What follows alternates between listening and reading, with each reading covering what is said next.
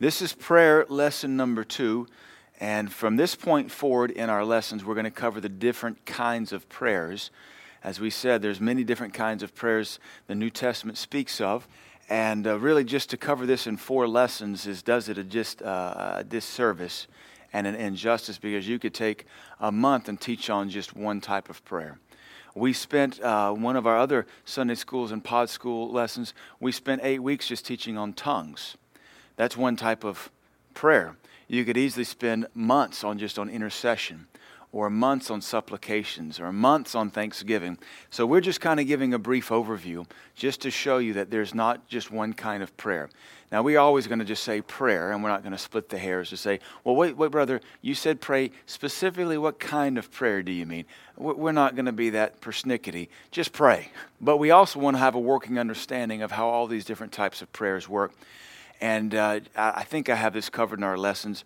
But one of the neat things you'll find is that even when you get over into the realm of praying in tongues, you'll find examples in the Bible of tongues accomplishing all the other kinds of prayer that we would do in English with our understanding. That would only make sense if all the other styles of praying are inspired by the Holy Spirit. If you get over into the into praying in the Spirit and praying in tongues, you're going to cover some of all those other kinds of praying in the Spirit. So we'll cover that in the future. I think that's lesson uh, three or four. But now we want to look at uh, diverse or different kinds of prayer, part one, and we're going to cover intercessions, travails, and groanings in this one. The travails and groanings usually freaks out non-spirit filled Christians because they've never seen it, and yet the New Testament talks about it. For me, I, I happen to just be naive enough that I believe that if it talks about it in the Bible, we should have the legitimate expectancy to want to see it. Amen. If the Bible talks about it, now it may not, it may not talk about it all the time, and I, I'm a firm believer in, in uh, theology in that if the Bible emphasizes something a lot, you ought to see it a lot. If the Bible doesn't talk about it a lot, you shouldn't see it a lot. Like I'm thinking, for example, translation, not English translation or Spanish translation, but Philip the evangelist going down to, um, to preach in the, the desert way and being joined to the chariot of the Ethiopian eunuch, and they come to a fountain or a pool of water and they baptize him. And it says, And immediately when he came out of the water, Philip was taken and he was gone and he appeared in Azotus. Well, that's about 30 miles away. That's what we call translator to be translated. There's only one instance of that in the New Testament. So that's maybe like a once in an apostolic or evangelistic lifetime experience. We should not look for that to happen in our lives on a regular basis. But on the other hand, the New Testament talks heavily about prayer all the time. We ought to be seeing that in our life all the time, right? Uh, the book of Acts covers approximately 25, 30 years. You might see four or five angelic appearances in 25 years of the apostles' lives. So it wouldn't surprise us if maybe once in your life you saw an angel. Once. But if you start seeing angels more than that, you're weird. And you might need to be delivered from some familiar demon that is manifesting to you. Amen. Amen. All right, so that's what I mean by if the Bible talks about it a lot, we should expect it a lot. If the Bible only mentions it in passing once or twice, then you will probably go to heaven and never see it. But you might meet somebody who has and that's all right. One person said it this way major on the majors and minor on the minors. And that keeps us balanced and healthy. All right. The Bible teaches and demonstrates several different kinds of prayer. And this is so critical so that we can better cooperate with all the different kinds of prayer so you can know what's happening when it's going on and you can better orchestrate it or harness it. Just like uh, we could say your tool bag has a whole bunch of different kinds of tools in it, prayer has a whole bunch of kind of prayer in it. And uh, if you know what the tool is, you know what it'll accomplish, and you'll pull out the right tool. Not that you have to say, Here is my hammer, I will now begin hammering. You don't have to do that kind of pronouncement. You just say, In your heart, I need a hammer. There's my hammer. And then you go to hammering. I could use a socket wrench right now. So we don't have to always stop and say, All right, church, now let us give thanks. This is Thanksgiving. But we want to understand how it all works. The different types of prayers are defined by both the original language and the purpose of the prayer. So, for example, here, Ephesians 6 18 in the Amplified, Paul says, Pray at all times, on every occasion, in every season, in the Spirit. So, we are to be praying in the Spirit with all manner of prayer and entreaty. So, to entreat the Lord. Notice that uh, the Amplify brings out that we're to pray at all times, in, on every occasion, in every season of our life. And uh, you got to understand your life runs in seasons. It's not always prospering season. It's not always tribulation season. It's not always promotion season. But thank God it's not always uh, the season of prison and chains and binding. Thank God there's different seasons. But no matter what season you find yourself in, we ought to be people of prayer. So, prayer and entreaty. To, keep, to that end, keep alert and watch with strong purpose and perseverance, interceding in behalf of all the saints, God's consecrated people. So, even right there, you have four different types of prayer in that verse alone. You have praying in the Spirit, you have prayer, which is one Greek word, you have entreaty or supplication, as the King James reads, and then you have intercession. Four types of prayer mentioned in that verse alone. Uh, we don't have any singular verse that combines all the different types of prayers. So you study the New Testament and the Old Testament as a whole, and you can develop all the different types of prayer and understand how they work. So, the first thing we want to focus on is intercession. And again, we could easily spend a year teaching on intercession. There's whole college or seminary or Bible school classes on intercession. But oddly enough, intercession, especially through the 80s and 90s, intercession got to be the weirdest of all prayers. It just got to be goofy so much that pastors and ministers stayed away from it because you didn't want to be associated with goofy or weird. But intercession is a very powerful, very critical form of prayer, and we need to study it. And we're only going to be able to cover it for about 25 or so minutes. Intercession may be both the most common type of prayer and at the same time the least understood and even misused. It is only one type of prayer. Not all prayer is intercession. We need to make that, emphasize that. And, and one of the things I think we'll cover here in a second is some folks still say, well, I am an intercessor. Well, it's nice to meet you. I'm an intercessor too. You know, it's not some kind of weird, spooky office. We're all called to intercede. Uh, intercede for yourself. The Holy Spirit is called an intercessor. The Lord Jesus is called an intercessor. Everybody's an intercessor. We intercede on behalf of people. Even day to day life, we intercede on behalf of people. We, we stop in traffic and let somebody go before us. That's intercession. Not spiritual intercession, but you intercede traffic and you let them go. You let people cut in front of you. You prefer people. That, that's just the heart of intercession. So, what we saw through the 90s, 80s, and 90s is people making some kind of weird, spooky office out of it. And uh, every church ought to have people who are interceding or praying for the church I remember they said Brother Hagin had a team of people that prayed 24 7 for him, I would assume in shifts. You need that, but it isn't always going to be intercession. And so I, I think we're far enough past that era the church got into for about 20 years that we can kind of reinvigorate, jumpstart this car off, though we never let it die, and begin to make more intercession. Most of the time when you pray, you're doing some kind of intercession at some point anyway. The body of Christ has taken some intercession to extremes. There's no such thing as the office of an intercessor. Every Christian is called to intercede. 1 Timothy 2 1 says, I exhort therefore that first of all, supplications, prayers, intercessions, and giving of thanks be made for all men. There's again another list that includes four different types of prayer. We've underlined intercessions. He says that I want everybody, first of all, that uh, intercessions, and he's writing to Timothy. Timothy's over a church, therefore, Timothy's supposed to be teaching his church how to pray and how to intercede. And this gives us a list of people to be interceding for all men. So we ought to be interceding for all men as, as we're led as we need to. Intercession literally means to come along aside someone and aid them. So it doesn't mean you have some kind of special prayer gown. I think it's just plain weird to need some kind of special garment to pray in. And, and some crazy matic churches, they got prayer robes and prayer garbs. And I don't, maybe they borrow that from the Jews, I don't know. But I'm not a Jew, I'm a born again white guy. That's what God made me to be, so there I am.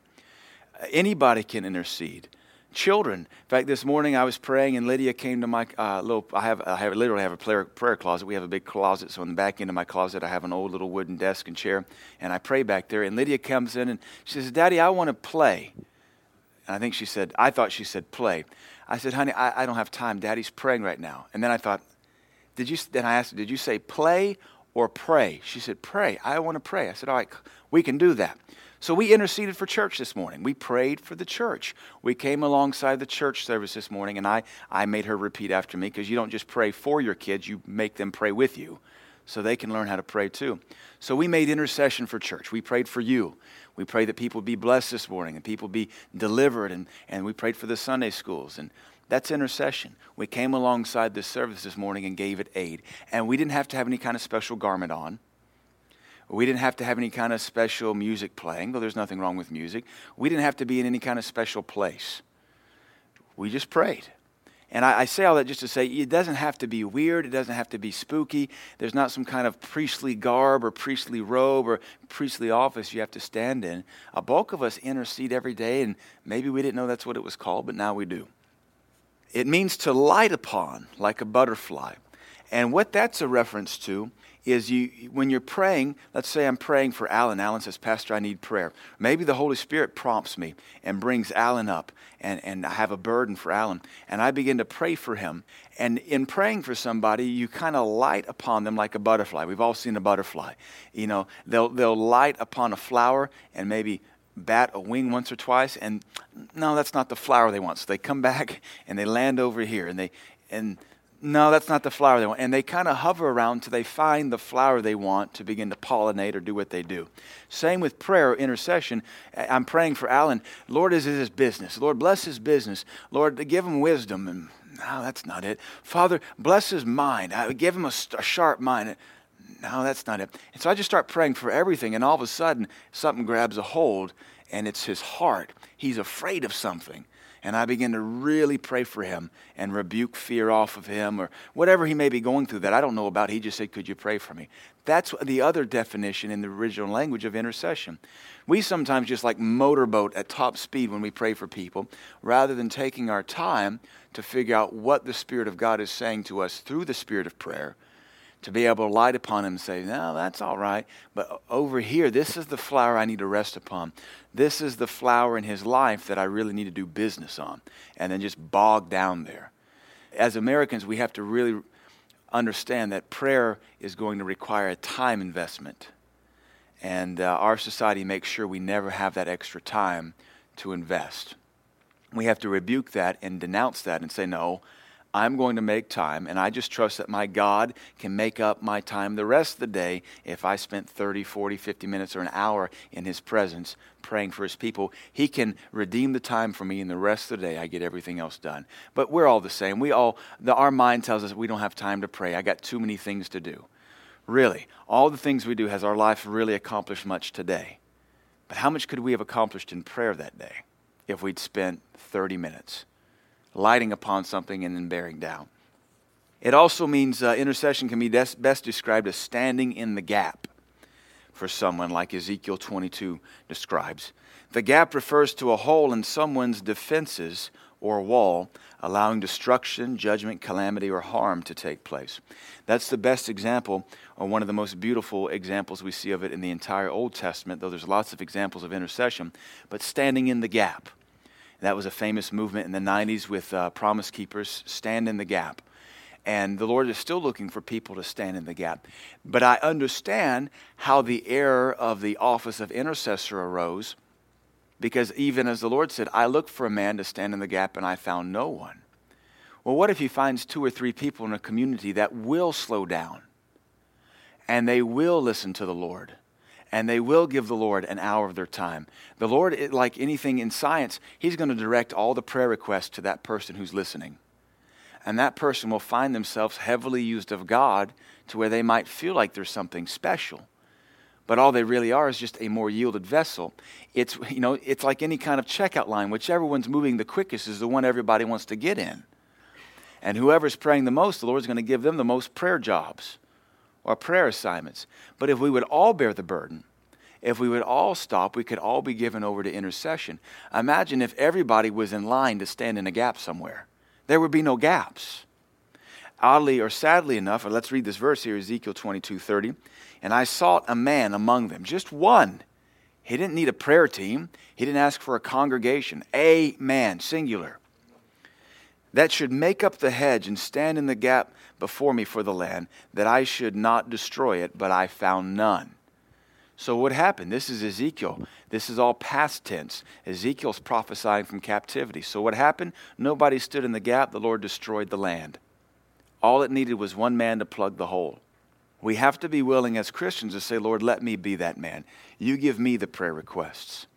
I, I remember years ago meeting a man, and I, uh, I was young in the Lord, but I could tell he, he walked with God. So I asked him, What, what office are you called to? You know, because I was kind of in the whole office thing, you know, fivefold ministry office. Yeah, it was kind of my emphasis at the time. He said, I'm not called to full time ministry. I said, Well, it's evident you walk with God. He said, I, I have what you might call a very colorful prayer life. I said, So what does that mean? I was 20. And he said, um, he, he was a bricklayer. He said, Well, what that means is when I get off work here at 4 o'clock, I'll get something to eat, I'll take a shower, and I'll go to my room and pray. And I'll probably spend four hours tonight praying. I said, For what? He said, Whoever the Lord shows me. I said, What do you mean? He, he said, Well, I've just, I've just developed a prayer life. And he said, I'll get in prayer. I'll pray in the Spirit. I'll worship the Lord. And the Lord will start reminding people to pray for. And I'll pray for them 5, 10, 15, 20 minutes till the Lord shows me somebody else. He just shows me people's faces. And, he, and I know by the Spirit that's a missionary in China. That's a person, that's a pastor in Texas. He said, I do that four or five hours every night. And I remember sitting there going, it really, this was the first time I realized I had the epiphany that everybody in the kingdom is used of God a little bit differently to accomplish what God wants. Because I've prayed for four or five hours at a time before, but I don't do it every night, and I haven't done it in a long time. But this guy, his testimony, this has been 20 years ago now, he did it every night. And, and I believe it. Hey, but he had developed that. That's intercession, standing in the gap for people, people he didn't even know I would hate to think it's because maybe people around those missionaries in China didn't have anybody praying for them.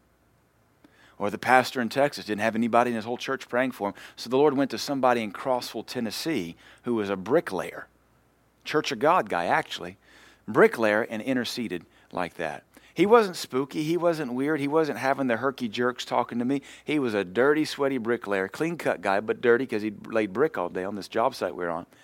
But that's just what he was very humble about it. He wasn't arrogant, he wasn't weird. He was just matter of fact about it. That's intercession. We could all probably develop that if we wanted to, if we'd be willing to give it the time. The problem with that is you don't get attention. That's what really hurts a lot of American Christians.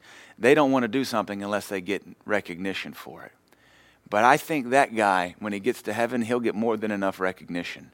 I think there'll be a long line of people who the Spirit of God reveals to. That guy there prayed for you for 15 years. He'll have a long line of people saying, Thank you. I, I could have never done it without you. But that's maybe what we fight. We want the recognition now. I, I want to do the upfront job. I don't want to do the job on my knees in my closet when nobody sees. But then again, the Bible does say the Lord sees in private and he rewards openly. Amen. All right, God is looking for us to intercede on behalf of someone so his will can be done in their life. This, to me, this is so beautiful that intercession is such a critical thing. It shows us God's desire to bless people despite their own foolishness and sin. Why does He want us to stand in the gap? Because someone has blown something up and made a gaping hole in their life. And He doesn't want to give them what they deserve, which is judgment. And so He moves upon Jeff to pray for Will when Will has purposely blown up his life to me, the fact that the Lord moves upon us for intercession, it really screams of His mercy and His compassion, His desire to overlook righteous judgment and give us godly mercy and grace. That's very encouraging to me. And if you realize we all need intercession and we all reap what we sow, we, we'd probably be doing a lot more interceding for each other instead of looking down our noses at each other's holes. Instead of driving past Will and saying, Look at all those holes, what an idiot. Well, you reap what you sow. And you have no idea how many explosives you've planted along the hull of your ship. And uh, what you ought to do is go past his ship and say, Lord, have mercy. I, I cover that with the blood of Jesus. Lord, do I need to stop here? Let me just stop my boat at the side of his ship and just pray. Is there anything I can contribute to his life rather than just criticism? Can I just pray for him? Father, I plead the blood. Whatever he's doing to mess his life up, may he stop. Lord, do you want me to pray anything else? And take your time and because you reap what you sow, right? We believe that. That's biblical. It ain't karma. Before there was a fat Buddha, there was a God Almighty. God Almighty's still alive. Buddha's burning in hell. And because he was fat, I think he's dripping. Like fat on the grill, you know. no lotus position saving him down there. I think he's writhing on hot coals like a worm. This shows God's desire to bless people despite their own foolishness and sin. Thank God for intercession. Thank God people intercede for us. I'm convinced only heaven will reveal how many people are actually praying for us to get us through life. I would say most of us probably don't pray for us as much as other people pray for us. You, it'd, be, it'd do us good to pray for us more. I remember Pastor Vaughn saying one time, he said 90% of his time in prayer was spent keeping his life right. It's a lot of time in prayer just fixing. Of course, he was a pastor and a leader, so he had to do a lot of praying for himself. But we could all afford to pray for ourselves more and yet also pray for others. Their sin deserves judgment, but God is still looking to bless and help them. The Spirit of God will often lead us to intercede for someone. And let me add this you don't have to be spooky led by the Spirit to intercede for somebody. You can just see a need and just pray for them. Uh, I was driving into town yesterday, and of course, I live out Hilham Highway, and it's curvy and crazy. And honestly, as much as I rip on Overton County people driving five miles an hour slower than their IQ, they actually keep that highway safe because they drive five miles an hour slower than their IQ. Usually, yesterday I was miserable. Somebody's doing between 30 and 35. I usually do about 60 on that road. It was, it was a forced diet of the fruit of patience and self control and love and peace and gentleness and goodness and meekness. Basically, I got a crash course, just like a buffet of all nine fruit of the Spirit, and I didn't want it. Uh, anyway, so I was driving down, and people, you know, they have farms out there, and there was a guy cutting his grass right there on the side of the road and coming into oncoming traffic. And I just drove past him and said, Lord, keep that guy safe. That's intercession. It took two seconds. And I did it just because I don't want to see that guy killed. I know how people drive on that road because I'm one of them. And I'm, I'm a good driver, but I drive fast. And, you know, so you make intercession. Lord, keep that guy safe. Or I see kids walk down that road all the time come from the high school. Lord, let them get home safe. It doesn't have to be, oh, oh, so.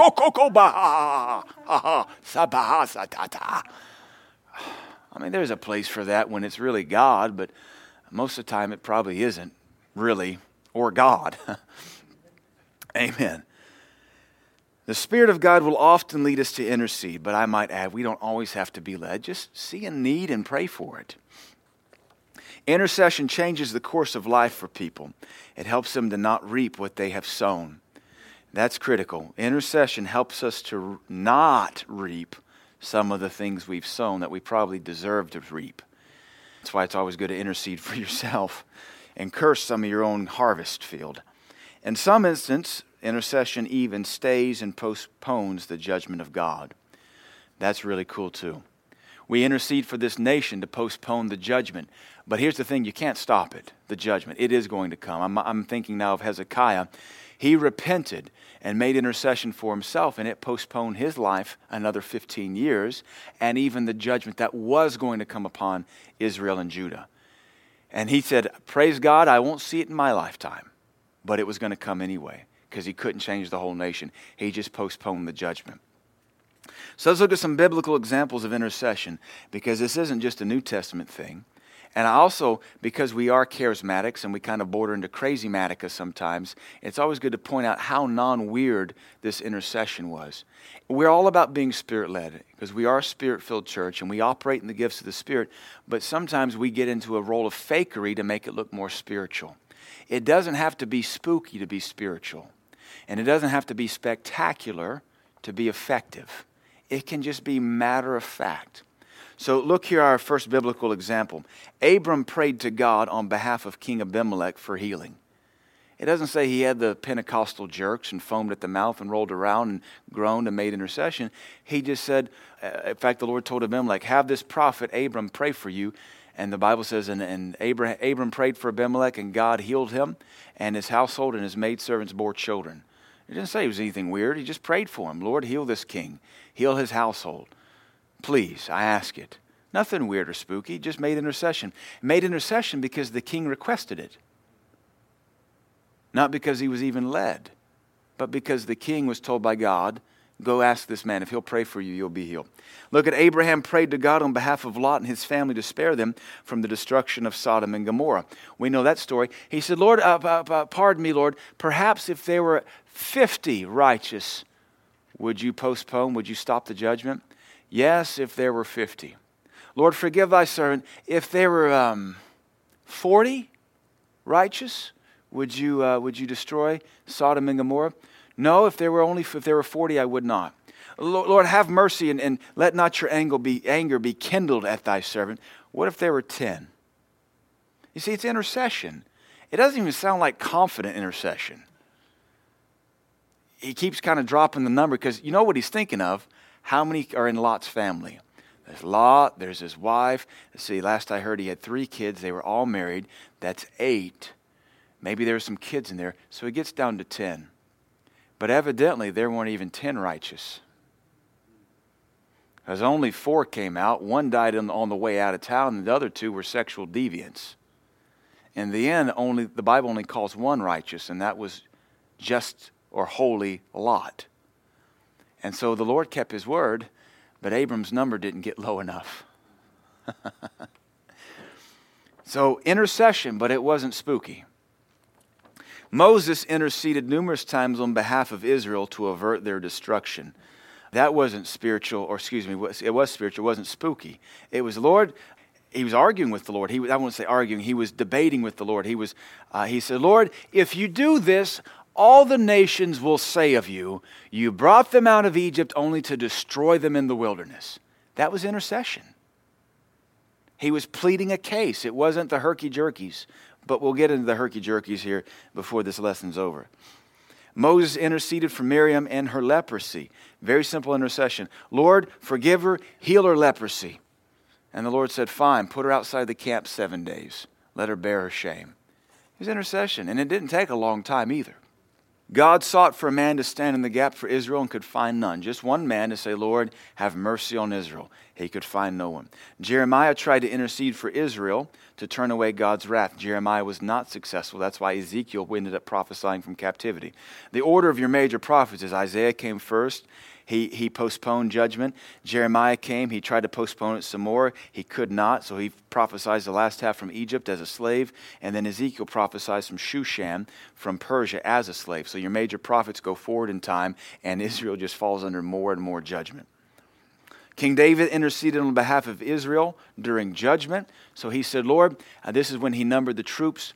He said, Lord, don't hold this to your sheep's account. They're innocent. This is my fault. Take this out on me. And by the time he was done making intercession, I think it said 50,000 were dead. Yeah, you ought to pray fast. King David interceded for the life of his child, the illegitimate one by Bathsheba. And he said, Who, who knows if the Lord will have mercy? But I'm not going to stop praying until I know one way or the other. And when the child was dead, he said, I guess I couldn't find mercy. And he got up, washed his face, went to the house of God, and worshiped. The Holy Spirit makes intercession for us, which is so cool because the Holy Spirit is an intercessor. He makes intercession for us with groanings that cannot be uttered, and in doing so, he prays out the will of God for our lives. I think that's perhaps one of my most favorite New Testament verses or passages because it talks about the entire Trinity involved in the Holy Spirit interceding for us through our own mouth. And the Holy Spirit prays for us or intercedes for us with groanings because he that knows the hearts of man, which is the Lord, knows what is the mind of the Spirit, and maketh intercession for us according to the will of God. There in verse 27, you have Spirit, Son, and Father, and they all work together for us to intercede for ourselves through the Holy Ghost.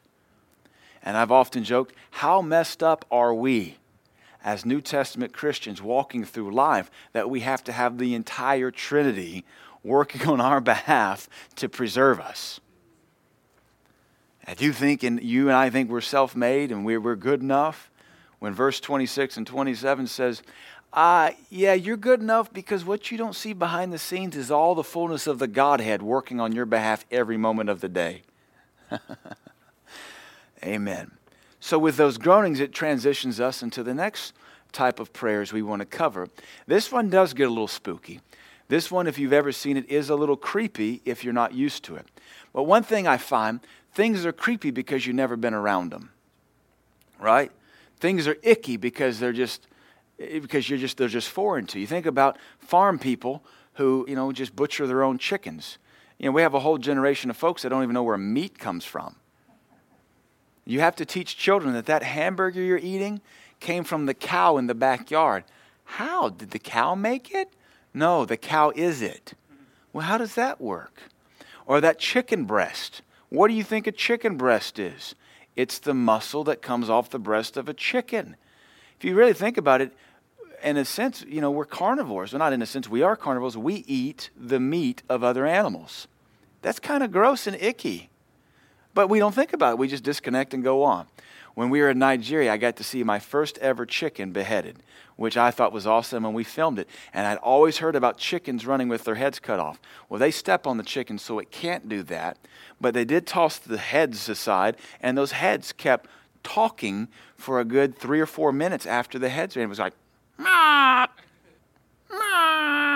for a good three or four minutes. The blood squirting and the feathers, and they're standing on it. The legs are kicking, and the, the neck is still convulsing for a long time. That's gross to me, yet fascinating at the same time. To them, it's nothing. Anything in life is weird and uncomfortable until you're familiar with it, right? Some folks say they don't know God enough, so He's uncomfortable to them. Uh, even when I like when I worked in the zinc mine, to go underground was not foreign to me because I've caved for a long time. When we when we worked at the zinc mine, there are folks that would come in all excited because the mine pays a lot of money to it's because it's dangerous work, and they get one day underground and they say there ain't no way I'm working here the rest of my life, and they quit the same day they get hired. One time I worked with a, uh, one of the boys at the zinc mine. He was from low coal country. In coal mining, you have low coal and high coal, depending on what the seam, coal seam is. So low coal is, you know, a seam of two or three feet. So that's your work passage all day. And so I asked him, uh, he, said, I, I, he said, I don't go underground here. I said, why not? It's hard rock. You got hard rock mining and soft rock mining, soft rock being coal. I said, it's hard rock. It's perfectly safe. He said, passages are, the drift's too big. I said, too big? You can drive trucks in it. He said, That's the problem. I said, Where do you come from? He said, Low coal. So then I got a lesson in low coal. I said, What's that like? He said, You work on your side all day. And I said, Where do you use the bathroom? He said, Not where you work. He refused to go down because it was too big and too open. It was too uncomfortable for him because he was used to something different. I say all that to say we can use countless examples. Groanings are spooky till you've been around it enough. Then you realize it's just God. It's just, it's just part of praying in the Spirit. It's one of the jobs the Bible specifically says is the work of the Holy Spirit. He makes intercessions for us with groanings that cannot be uttered. One interesting aspect of intercession are groanings in the Spirit. This is a biblical experience and can accompany prayer at times. We've had a little bit of it here, not so much in the last couple years, but if, if the Spirit of God so moves, I've been in services where you might have five or ten people in a service groaning, just like it sounds groaning in the Spirit, wailing. And if you're, if you're from a church that doesn't let the Holy Spirit move or you've never been around it, it will flat freak you out because you've never done it, right? But the more you do something, the more comfortable you become with it. I can totally understand how, again, I was raised Baptist, where the Holy Spirit is on a chain. He's on a leash. And I don't mean that, well, I do mean in a negative sense, and not all Baptists are that way, but most of them are. They allow the Holy Spirit to move five feet in front of them. All right, now that, that's just been my experience, and I love the Baptists, but that's just my experience. Maybe I should have said denominational church. When you're used to the Holy Spirit being on a leash, and you come to a church where he's free to do as much as you know he can do, and, and the spirit you come into a spirit filled service. Not every service is spirit filled with the full manifestation like that but you come into that it can make you very uncomfortable and i totally understand why a denominational christian might come into a pentecostal or a charismatic church and say that's a cult or that's the devil. Well tell me which is the devil? Putting the holy spirit on a leash or letting him run free? It's all in perspective and experience. This is a biblical experience, groanings and travailings, and can accompany prayer at times. It can often scare those who are unfamiliar with these experiences. Now, let me show you how biblical it is here. In John 11, Jesus groaned within himself on at least two occasions. I'm sure if you stood next to him, it says he groaned within himself, but I've groaned within myself in prayer. It can't help but kind of come out going, mm. it just, it just, it comes out. It's guttural. The Bible's very clear on that. And somebody say, Well, I heard a demon growl one time. Yeah, and I see Muslims pray. Does that mean Christian prayer is demonic? I mean, what's, what's your point? Well, well, Satanists make animal sacrifices. So do the Jews. Is that, does that make it demonic? Come on. Just because a demon growls doesn't mean you have one when you growl by the Holy Spirit. Does that mean Jesus had a demon when he groaned? We got to use a little bit more common sense than this. Paul was stirred, which the Greek says he was provoked or angered in his spirit. And it, it kind of has this indicative uh, groaning within himself when he saw Mars Hill or Athens wholly given over to idolatry. Paul was pressed or urged or compelled. These are, these, these are terms that refer to groanings and travailings in the spirit. He was compelled in his spirit to evangelize the Jews. There was something guttural in him, deep, that was just propelling him. The Holy Spirit Himself makes intercessions for us with groanings that cannot be uttered. There, there again, it says that there's a groaning. There's no one translation says it's a groaning that has no inar, has no articulate speech to it. Uh, there's been times I've been so grieved in the spirit, I didn't know what was going on, and I just sat there and just groaned, just and, and it happens sometimes even just pastoring or preaching. The Spirit of God is grieved, and you can feel that. And if you were to kind of give wind to it, it would come out because the Spirit of God is grieved. Anybody know what I'm talking about? Yeah, I think we've all experienced that at some point or another. Now, if you're there all the time, maybe it's you that makes the Holy Spirit upset. But I, have been around folks, helped folks, counseled folks, and they come and their life is grieving the Holy Ghost. And because they come to my domain for help, I the Holy Spirit allows me to feel that, or I pick up what the Spirit of God is saying, which is just a groaning, an intercession. What's what's that? He's trying to intercede for their foolishness, their stupidity. Paul travailed in birth. This is one of my favorite verses on this subject in Galatians 4:19. He travailed in birth until Christ was formed in the Galatian believers again. Well, you ever been in labor room? there's a lot of groaning, travailing, yelling. You ask some nurses, there's a lot of cussing too. It depends on uh, who's giving birth. I, would hate to see a pagan give labor or give birth because what's in them is going to come out of them, which is usually filth and foul. They had backslid. The Galatian believers had backslidden, backslid by keeping the Mosaic law, and Paul had to intercede for them to get right. And he called that till Christ was formed in them again, not in their spirit, but in their life, their heart. Their heart had left the principles of grace and the New Testament to go back and seek righteousness through Mosaic law or through the ceremonial law. So he's groaning and travailing in birth again. It's a prayer thing till Christ be formed in them again. Not born again again, but their hearts had left the truth that they had walked in. Paul described this kind of prayer as travailing in birth. We understand it's a painful process, but it brings forth something in the end. So here's some intercession scenarios. We can intercede for an, an, individual's salvation from both hell and natural destruction. I would hope every one of us has testimonies of that.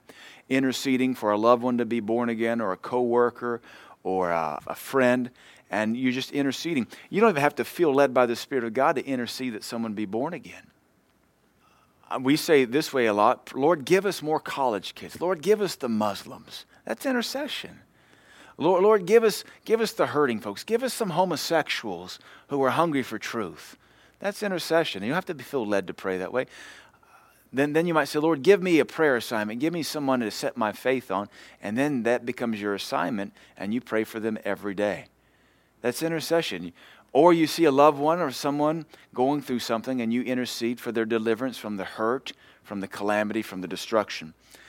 That's intercession. We can intercede for an individual's healing, even your own, inter, your own healing. That's intercession. You're praying to make that healing come to pass. You pray for your child. I find you pray for your children more than you pray for yourself because you want better for them than you even do your own self. And then you just have to remember that God is your Father and He wants better for you than you do. Makes it a little bit easier to receive things. We can intercede for our, uh, our, an individual's decision making and mental faculties. If Mr. Greg has some decisions to make, he says, Pastor, pray for me. That's instant intercession. Lord, I pray that you give him favor. He has the best wisdom. He walks this thing out accurately. Lord, let him, let him get where he needs to be. That's intercession. It doesn't always have to be from the pit of hell, it doesn't always have to be from calamity. It can be for promotion. You just make intercession on behalf of somebody. You stand in their gap and pray that the Holy Spirit help them.